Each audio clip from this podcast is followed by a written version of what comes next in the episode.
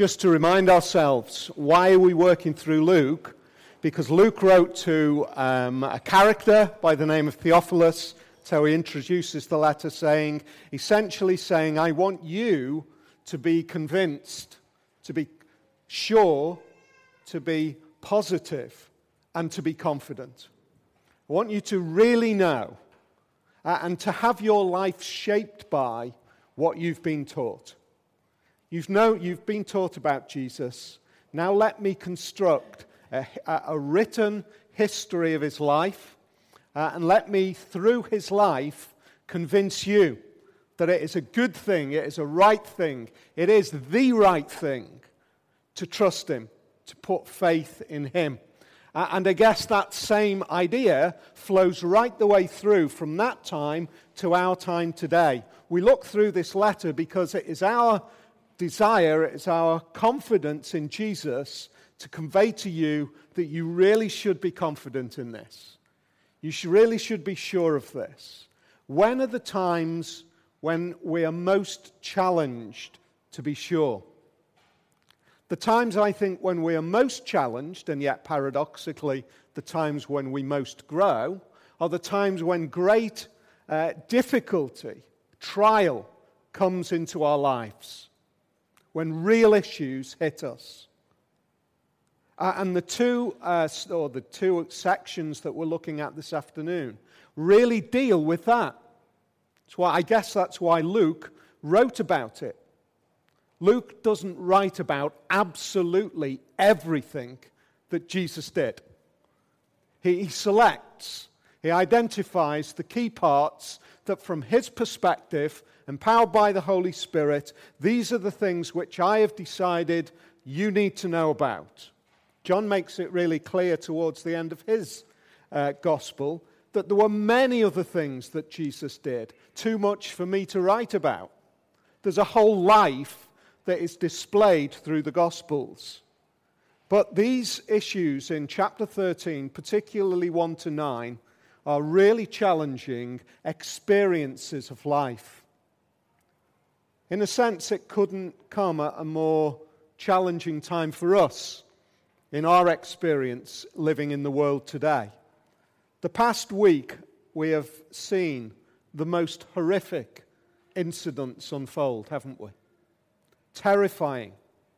I've been pondering the, the contrast, really. Uh, Nice and Turkey this week unfolding before our eyes. It took me back to 1974. Um, yeah, amazingly, I was born then. Yeah, most of you know that, yeah, of course you were, Paul. Um, 1974, there was a, a coup in Cyprus. Um, and following on from that, a few months later, actually, the Turkish army invaded um, part of Cyprus and took over control. Uh, we had some neighbors, friends of the family, who lived across the road. They were caught up in this. Uh, and they were actually a, emergency evacuation uh, by the RAF, I guess, or certainly organized by the British government, evacuating people from Cyprus back to the UK, people who were over there. And yet, then it seemed, Cyprus seemed such a distant, faraway place. Uh, and the only bits of news were the six o'clock news uh, and the bits in the newspaper that you read on the following day. Uh, and it was happening over there, but it was so far away that it didn't really seem to have much of an impact. I mean, the only really major thing was that they had to be evacuated and they were home safe. And really, beyond that, it was an interesting little piece of news.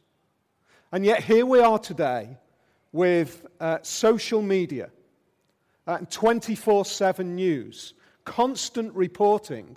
We're seeing pretty much similar events unfolding in Turkey today, which have such a massive sense of connection with us, don't they? They really affect us, they really hit us. Nice, some of us have been to Nice. We know that promenade. We remember the various crossings. We can just picture it. And the horror, the absolute horror of an evening like that. What a terrible experience. Uh, and the way that we see it reported, it brings it into our consciousness in such a real way, such a powerful way. I guess that in a way, the events that we read in Luke chapter 13 had that kind of immediacy for the people who were speaking to Jesus because they were events that not, they're not distant, they're distant to us, but they weren't distant to the people who were speaking to Jesus. They were real, immediate events, terrible, horrific events that had gone on.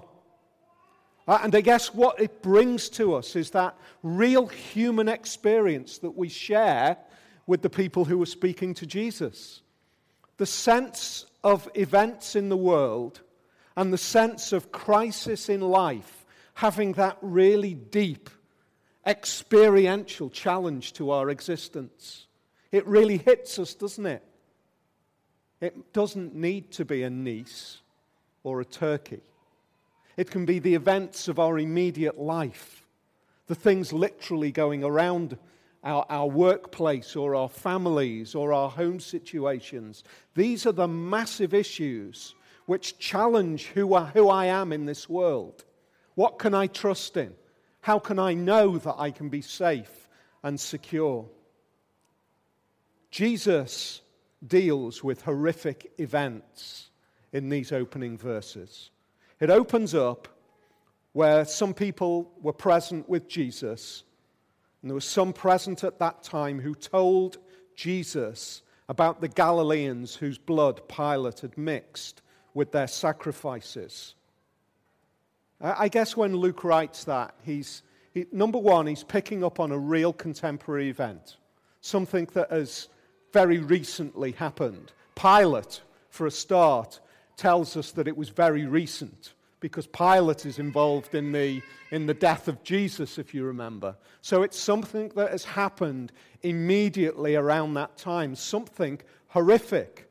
When we say that they uh, told Jesus about the Galileans, I don't think that's because Jesus didn't know. It was more, you know, what about this event? And then we unfold the story. We don't know anything about it other than it's an event that happened. It's written in a way where we have to, we kind of, we have to deduce certain things and surmise certain things.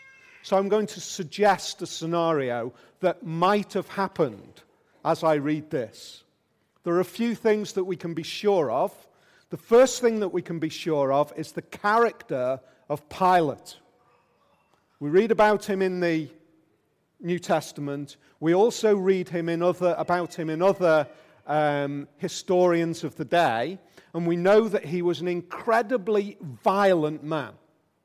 He was a self centered, self protective, violent man who used the most horrific events and displayed his power in ways which was designed to shut people up, absolutely to silence them.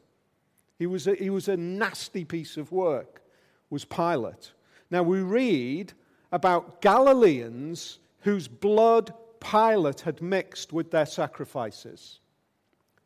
The suggestion that I'm going to make is this that there were some Galileans who had come to Jerusalem to sacrifice. Now, for a start, we know a little bit about Galileans. Uh, if you were a, a Jew of the time, they were the troublesome bunch from up north. They, they were the ones that were always trying to break away. A bit like Yorkshire. They, they were the ones who were trying to break away. They were the ones who were trying to create their own identity. They were uh, more perhaps under the uh, power relationship of Herod, and there was, there was tensions going on between those power structures within the, uh, within the uh, nation. But what we know is that the Galileans had a particular reputation. But they would have still come to Jerusalem, come up to Jerusalem, to perform their sacrifices. The way that we see this written, and this is supported with other suggested historical references, is that at the time where they were sacrificing, Pilate sent in soldiers who massacred them while they were sacrificing. Uh, and that gives the idea of their blood being mixed with the blood of the sacrifice. That's the kind of idea that's being talked about.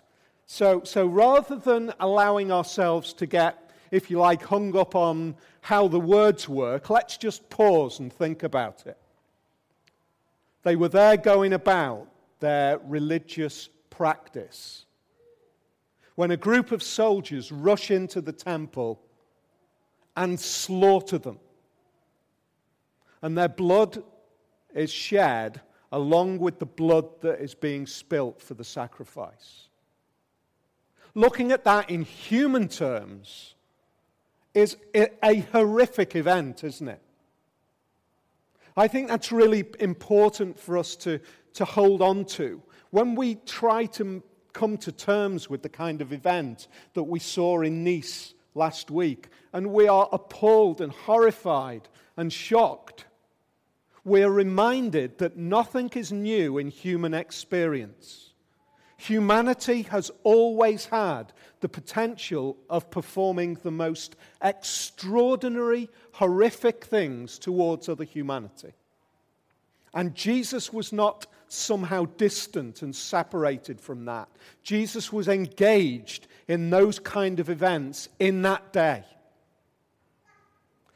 You, you, would, you would put Pilate in contemporary terms uh, on a similar level to the leaders of North Korea who would perhaps perform such atrocities even today.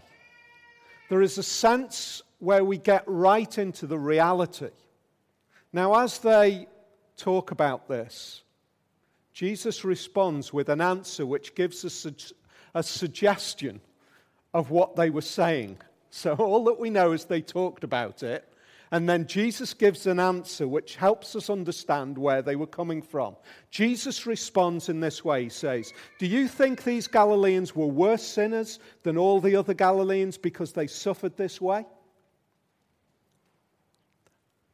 What's it, what does that kind of give us a magnifying glass into the conversation? How does that suggest it's been unfolding? I think it's something like this. There's been a conversation that's gone on like this, and we, we're saying, you know, those Galileans that got slaughtered, even in the temple, that must mean that they, have, they must have been really horrific sinners for that to happen.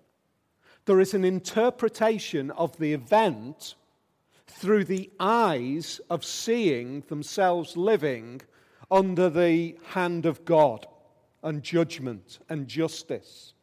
That's their idea. When we see this happen, it's not just a freak event from this terrible Pilate. It is actually always seen under that greater perspective of the hand of God working in this world. That's the, that was the Jewish mindset of the day. We live in a day where we couldn't be further from that. We live in a day where absolutely nothing has any suggestion of the hand of God. It's all about human intervention or natural occurrence or whatever it might be. We are kind of polar opposites, but they were of that opinion. Surely this is God's hand of judgment. What does Jesus say? Do you think that? Do you think they're worse sinners than those sinners up the Galileans, those seditious bunch who are always wanting to be separate? Do you think they're worse? I tell you no. But unless you repent, you too will all perish, Jesus says. He then brings a, a, another perspective to the dialogue. He says, Well, those 18 who died, Again, we don't know anything about it in terms of any other historical reference. What we do know, it would seem, is that uh, there were towers around the pool of Siloam. It would, the suggestion from the commentators is that one of these towers has collapsed uh, and there has been 18 people killed. Now, think about the contrast.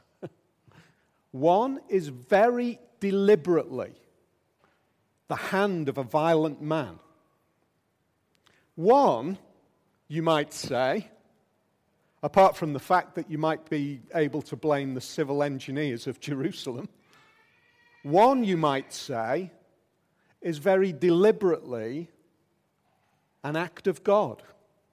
They were just standing by the tower and it's collapsed. Nobody pushed it over. Nobody went in with huge levers and prized out the bottom stones. Nobody threw stones one by one from on top. It just collapsed. And I think that really hits into our, our personal experience, doesn't it? There are times when people do things to us, and there are times when nobody does anything to us, but they're horrific as well. How do I live? Do I suggest that that is all of, all of Satan or all of God or the things that happen by other people's hands? Or do I suggest that this is all of God? Jesus says, Look, I tell you no. Neither should you interpret as being specifically divine justice. We have a tendency, don't we? If we live in a wider culture where we have the idea that nothing occurs because of God, there is a danger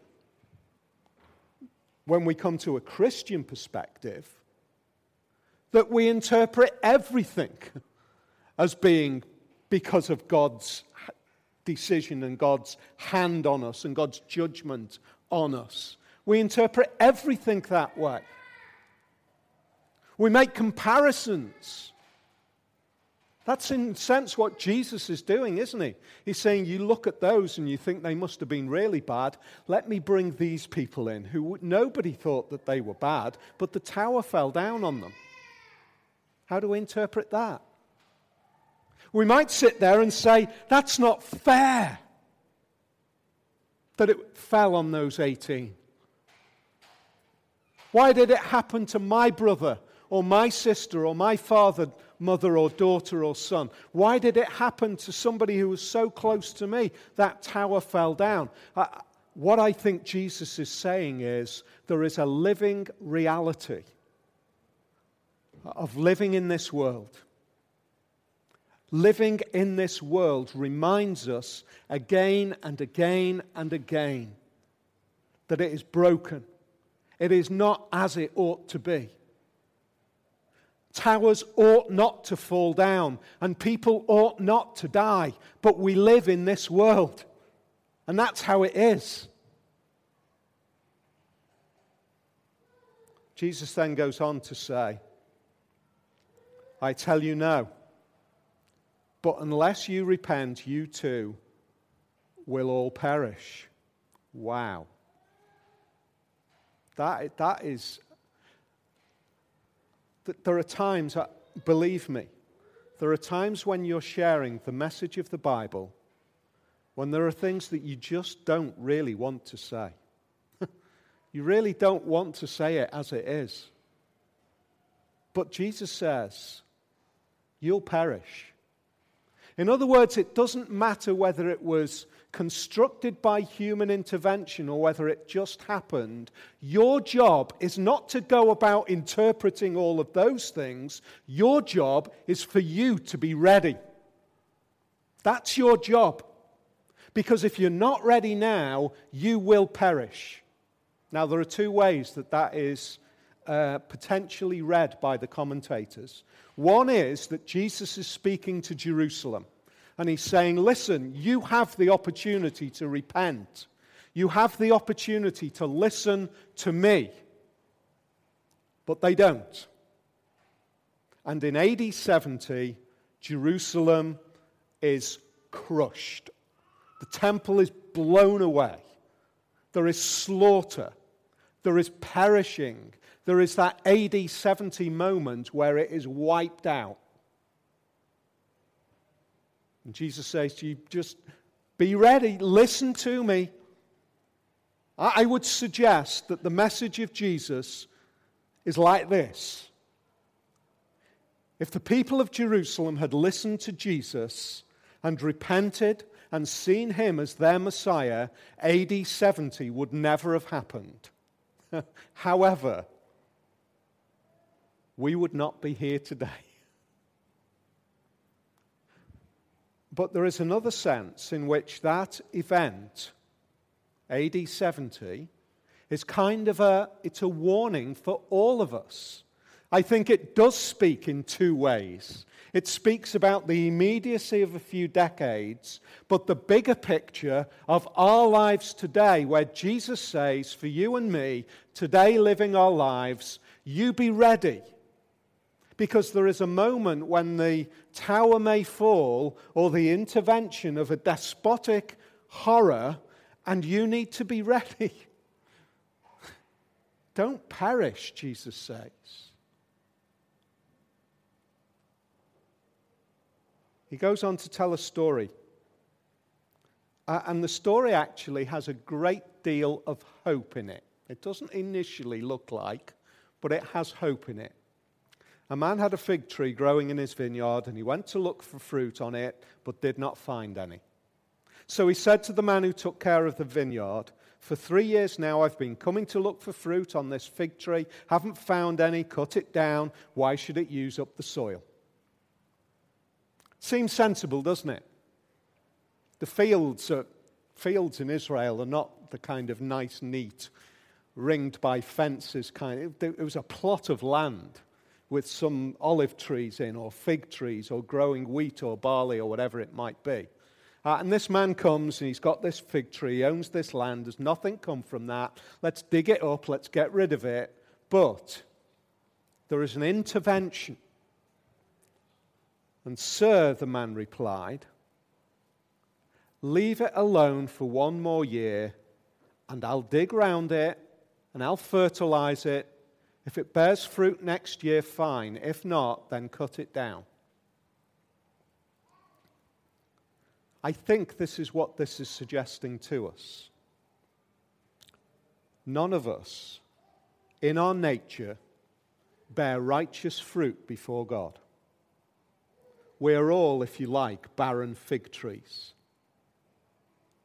But there is a moment when we hear about Jesus.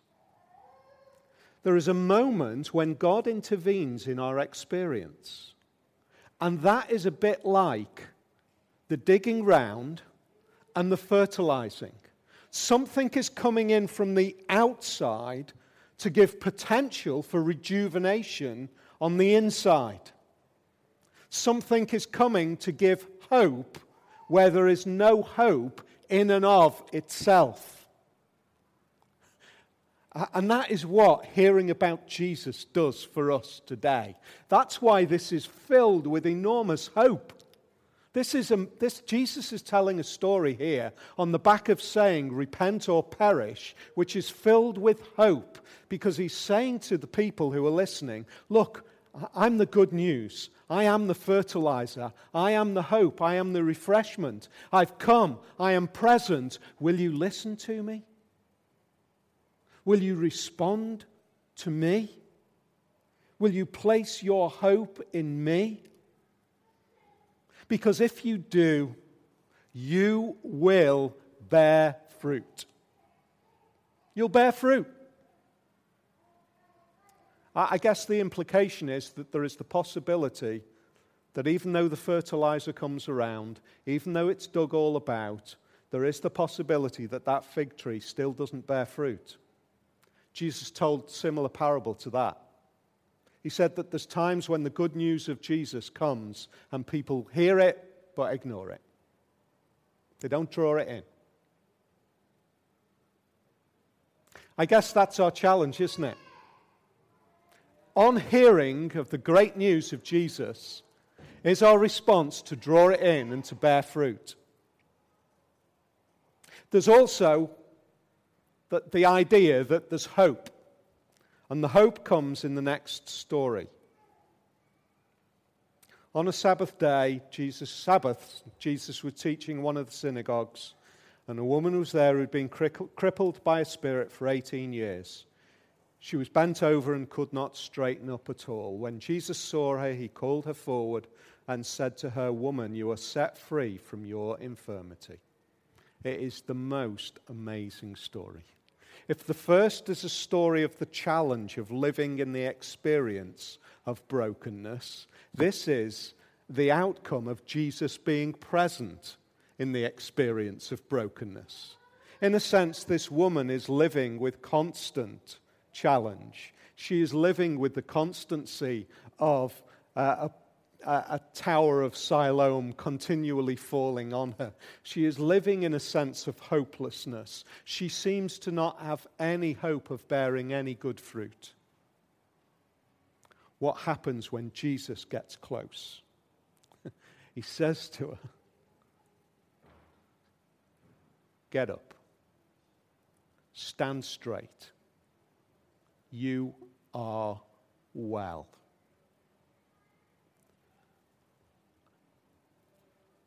Let's think about our emotional brokenness. Let's think about our physical brokenness. Let's think about our spiritual brokenness and the brokenness of the attitudes of our heart all of those different ways in which brokenness can be portrayed, the presence of Jesus brings wellness. That is great news. That is really great news. Did the woman come with the expectation of being restored? I don't think she did. There's no implication that she did.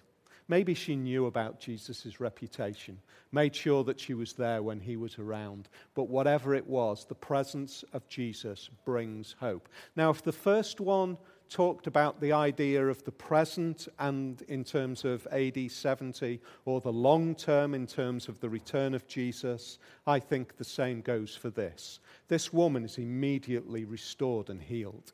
That is great news. Jesus can do that even today. But let me tell you this it seems to me that the promise of this little section is this that the presence of Jesus guarantees wellness. When is Jesus present with all of us again? When we see him. When we are ready when we are prepared for his presence again, then there is restored wellness. I don't know about you, but the more time goes on, the more life goes on, the more challenges we face, the more weary I become of life at times. The, the more I feel the kind of I don't want to be morbid, but you know what? It doesn't have all of the hopes that it thought it had when I was 20. The reality is, there are huge amounts of pain and hardship and difficulty and suffering. That is the reality. Now, we can live with that without the concept of God. We can say, I don't believe in God. And all of those st- things stay there. They don't go away. We still have to find a way of making sense of them. The only thing I think we can do then is stoically kind of try to stand up against it for as long as we can until it crushes us finally. Or we can say there is actually real hope in Jesus. And if it doesn't happen now, it will happen when I see him. There will be restoration there is hope. My humiliation will be gone. That is great news. In a sense, it becomes a little bit circular, this. What do we do in our lives in the face of the atrocities and the horrors? They're not going to go away. But Jesus says, for all of those things that are going on, your number one priority, number one priority is for you to be ready. You need to be ready. And ready isn't just this kind of big, powerful God out there who's ready to beat up on you. It's far greater than that. Be ready for the potential of the pouring out of profound and astounding blessings of restoration through me. That's what he says. I pray that as we continue on our journey, that hope in Jesus becomes part of who we are.